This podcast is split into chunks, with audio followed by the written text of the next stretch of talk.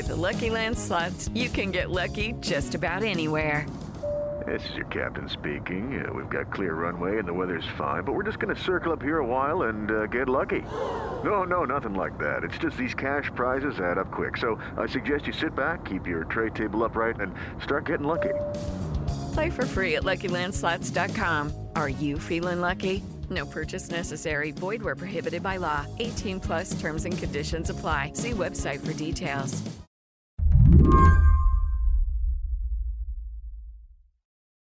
What makes city politics in Baltimore so compelling? Um, are we doing the interview now or? Yeah. Or, oh, okay. Always um, be recording. Luke Broadwater is a reporter for the Baltimore Sun. He grew up in Baltimore. He's the kind of guy with a lot of sources. And I don't want to trash Baltimore because I love Baltimore. It's my favorite city in the entire world. But I mean, you look at every single problem in American history from like redlining to forced segregation to the laissez faire economic policy that caused all the uh, industrial jobs to leave, which was replaced by the violent drug trade, failed war on drugs. I mean, it's like, it's all, it's all, that's the story of Baltimore. So if you're looking for like a microcosm of how American policy has failed in just about every part of the gamut, that's Baltimore. Luke says the people who run this town, they're pretty compelling too. Can you tell me about this press conference last week? I think you counted the seconds. You said it was 96 seconds long. Yeah, that's right. This press conference, it was for the mayor, Catherine Pugh.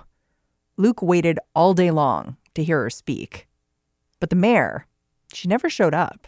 Instead, uh, her attorney, Steve Silverman, walked out very briskly, um, like he was in a great hurry. He was carrying a manila envelope in his hand. He uh, announced to all of us he would take no questions. He called it a sad day for the city of Baltimore, and he read a very brief prepared statement from the mayor.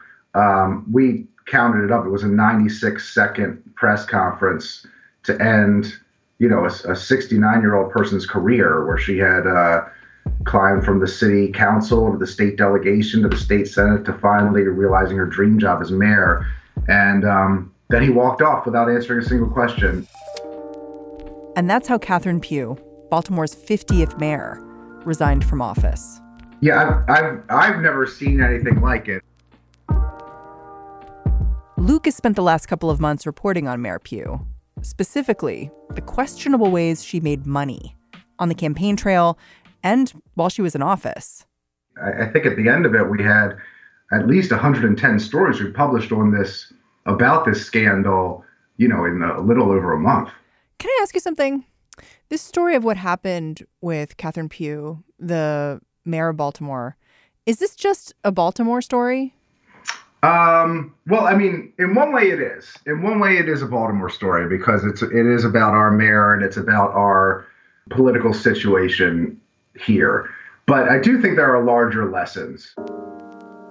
We have a system that is, for better or worse, a pay to play system. The only way you can elevate yourself to high office is to raise lots of money from private donors. And you have to have almost almost superhuman ethical standards to not um, to not get into this sort of quid pro quo game.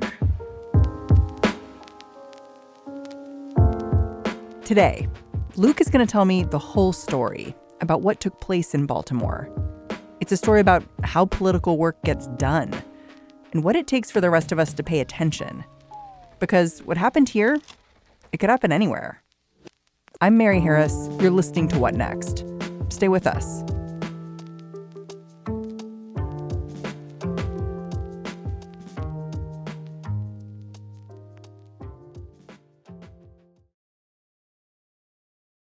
This episode is brought to you by Discover. When it comes to your finances, Discover wants you to know they are the credit card that is always there for you.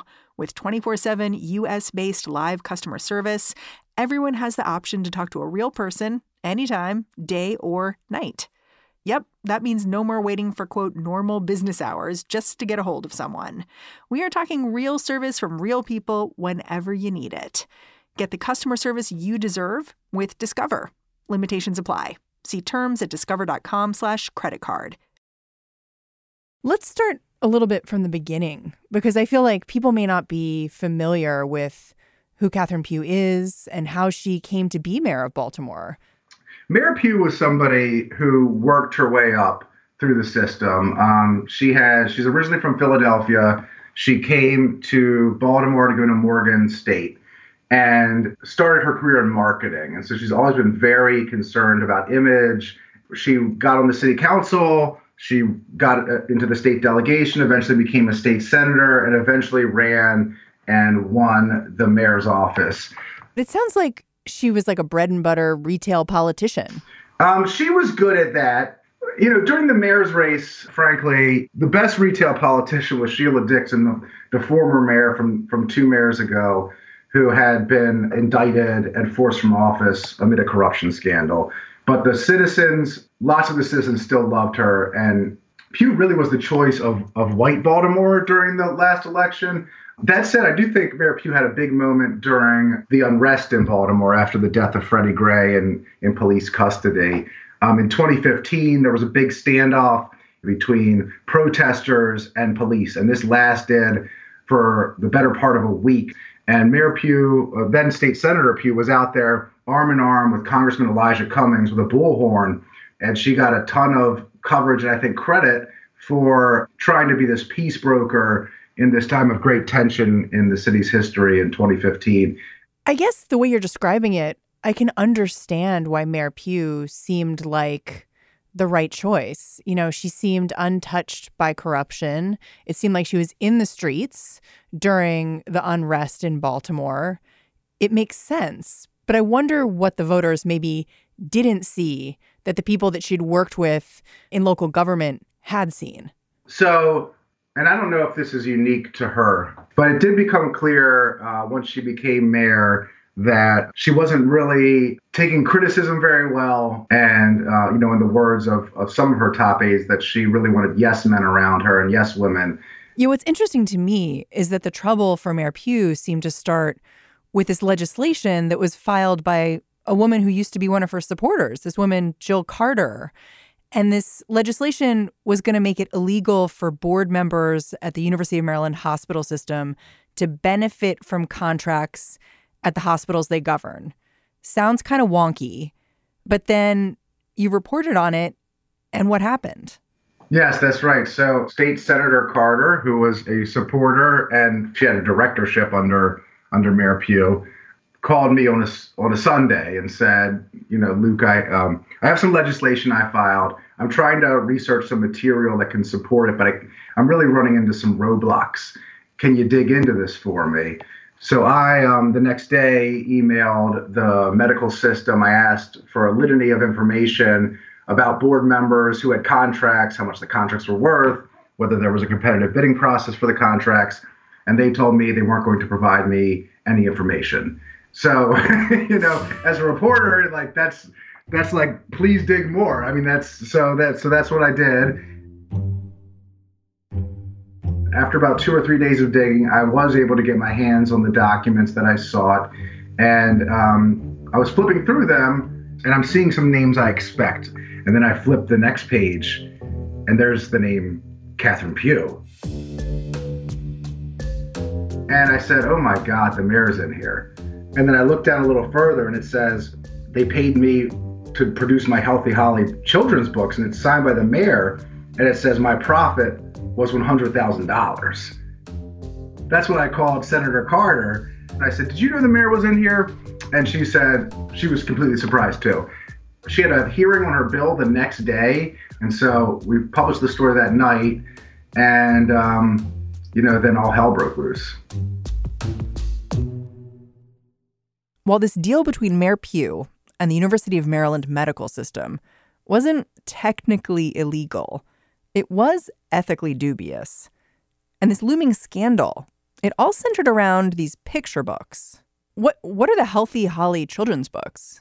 So they're these little sort of flimsy, hastily made books, um, self-published books. She created a children's character named Healthy Holly. And the point of the books is to teach kids to eat their vegetables and to uh, exercise. And, you know, I think one of the names of one of the books is Exercising is Fun. Why would it make any sense for the mayor of Baltimore to be publishing a children's book in the first place? In some ways, this does make sense if you know her. So she um, is extremely health conscious. She runs um, marathons, or used to at least. She was one of the people who helped start the Baltimore Marathon. I mean, if you've ever had lunch with her, she eats like three little pieces of sushi and four grapes, and that's it. And she does believe that the children of Baltimore could be more healthy. Uh, the other thing is, I, I do think she thinks she's a good children's author. Like, she thinks that, I think she really saw herself as sort of like a serial entrepreneur who was going to launch all these different businesses and had all these ideas. You have you read the books? I have. Are they good? well, so I've always I've tried to stay out of this. You know, I don't know. To me, they're they're they're kids' books. Yeah, there are misspellings. Yeah, there's grammar problems in them. They probably should have been better edited. They were they were clearly sloppily edited. I mean, I I don't know how else to say that. I, I kind of agree. There's a broader problem with children's literature as a mother of two. um, there's only so many Goodnight Moons, right? So. Exactly. After that first story, you just kept reporting on Healthy Holly and Mayor Pugh, and more and more kept coming out. Like it wasn't just the University of Maryland medical system that was financially involved with her in this way, it was Kaiser Permanente she was selling these books to. Tell me how this all worked. I mean, I think one of the things that really hurt her is her story kept changing. And I remember the first time I asked her about this story, she was actually at the state house that day. She was standing outside, and I went up to her and I asked her about the Healthy Holly books. And she just seemed a little bit worried. And normally she gets very mad at me when I challenge her on things. And this time she seemed like kind of worried. And that uh, I'll, I'll always remember that. And then she said, "Well, I only I only made 20,000 profit." And then it was and then i only had two or three orders and then it kept it kept growing and growing. And then i didn't sell to anybody else but maryland. And then there was just uh, by about the fifth sixth or seventh time the story changed. People were saying well what's what's true and what's false here? And um, so there was never a moment where she came out and said this is all ethical and laid it all on the table in a way that was convincing to people but the concern is certainly the appearance that people who wanted large contracts from the city, people who wanted legislation championed, people who wanted to keep their business, uh, oftentimes worth millions and millions of dollars with the city, were approached by the mayor and said, Hey, don't you want to buy a ton of my children's books? That's not proven, right? It's just that we know that she was definitely selling these books and selling them to people who you wouldn't necessarily expect. Like one businessman you reported, he cut the mayor a check for $100,000 and got one book. Right. It's important to stress that there's been no criminal charges against anybody. But uh, we do know from the acting CEO of the University of Maryland Medical System that the mayor did approach them about buying the books. That's according to him we know from J.P. Grant, the businessman you mentioned, that he had written her a $100,000 check. He doesn't know whether the books were ever printed or delivered to any kids. And he said the mayor sent him one copy of one of the books to show what they look like. So your story breaks that the mayor is doing this self dealing, and she very quickly goes on leave, right? She says she's not going to resign, but she's sick and she sort of starts holing up in her house. Tell me what happened here. Yes. So, as the scandal's unfolding, she is under intense emotional stress, and she had been sick with pneumonia already and had had to go to the hospital. And there's just intense public pressure on her. And eventually, she says, You know what? I have to take a leave of absence. Um, I can't carry out my duties as mayor in the current state I'm in. And at that time, the city council president became the acting mayor. Things sort of spiraled. The FBI raided her home. It seems like she lost the support of most of the politicians in Baltimore and Maryland generally. I was surprised when I read your reporting at just how many people, people who'd known her for years, were openly speaking out, telling her she had to resign. Oh yeah, it was. Um, I've never seen such uniformity. I mean, I think um, you know right away the entire city council called for her to resign. Uh, pretty soon thereafter, um, the business community, the greater uh, Baltimore committee, which is a bunch of influential businessmen who had been some of her biggest supporters, called on her to resign.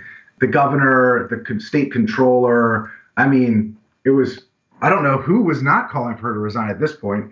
Well, some pundits have said we're in this sort of post shame environment where people can kind of do what they want when they're in political power as long as they kind of blunder through it. And I wonder if that was the mayor's fatal flaw. She had shame about what she did. And she didn't just say, Yeah, I did this. And you know what? Here's how it worked out for the people of Baltimore. Move along. Yeah, I mean, that's true. I mean, look, you know, and it's not just Donald Trump. I mean, how many people have we seen who say, I don't care. I mean, you know, the I mean, the, the three top officials in Virginia. I think that uh, we had a delegate here in Maryland who uh, reportedly said the N word, and and everyone called on her to resign, and she's refused to do so. And if you refuse to resign, like right now, Mayor Pugh could have still be refusing to resign, could still be in her house, could still be getting paid, could be saving up time towards her pension, and there would be nothing anyone could do to remove her. The only way you can remove a mayor is through criminal a criminal conviction. You know, she she chose to do this. I mean, she didn't have to do it. It, it is up to the individual. And many politicians have decided, I don't care what the public thinks. I don't care about uh, cries for for resignation or misconduct. I, you know, in the end, she was someone who cared what people thought. Can we talk about Baltimore itself? Because I feel like the city you live in or the city you report on it's been through so much in the last five, ten years. How is the city processing this mayor's resignation as sort of the part of the larger narrative of what's happening there? Yeah, Baltimore's gone through some hard times for sure. There's a lot of mixed reaction to this. I mean, we just said, we, we did see just a poll came out today that said most Baltimoreans wanted her to resign white Baltimore wanted her to resign a lot more than black Baltimore, but a majority of both races did. You know, Baltimore is still a very segregated city. That said, I do think, you know, there were glimmers of hope. Between 20 and 10 and 2015, we saw the murder rate fall, we saw unemployment go down, we saw cranes in the sky, we saw buildings being built, we saw population increase, so people were moving back to the city. So we did have like half a decade of positive momentum. And then, you know, then the unrest happened. The police department uh, came under a federal consent decree for widespread abuses. And um, we've had the murder rate go above uh, 300 killings a year for four years in a row now and uh, and now we have our second of uh, three mayors in a row forced from office amid an investigation into corruption. Yeah, I mean these aren't great times for the city. Obviously, uh, we do have a mayor's race coming up. Maybe we'll get new leadership in that people can believe in. But I also think it can't just be it can't just be all about the city. I think to improve the city, there's got to be an effort at uh, the regional, state, and federal levels.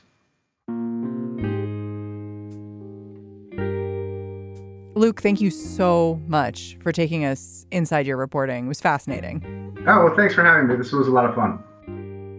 Luke Broadwater is a reporter for the Baltimore Sun.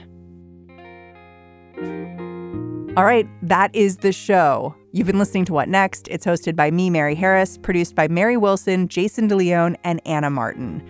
Okay, you've made it to the end of this show, which means you probably like what we're doing, so I'm going to ask you a favor. Head over to Apple Podcasts leave us a rating and a review. We'd love to see you doing that, but more importantly, it helps other people find us, and that's even better. All right, I'm going to talk to you tomorrow. Okay, round two. Name something that's not boring. A laundry? Ooh, a book club. Computer solitaire, huh? Ah, oh, sorry, we were looking for Chumba Casino.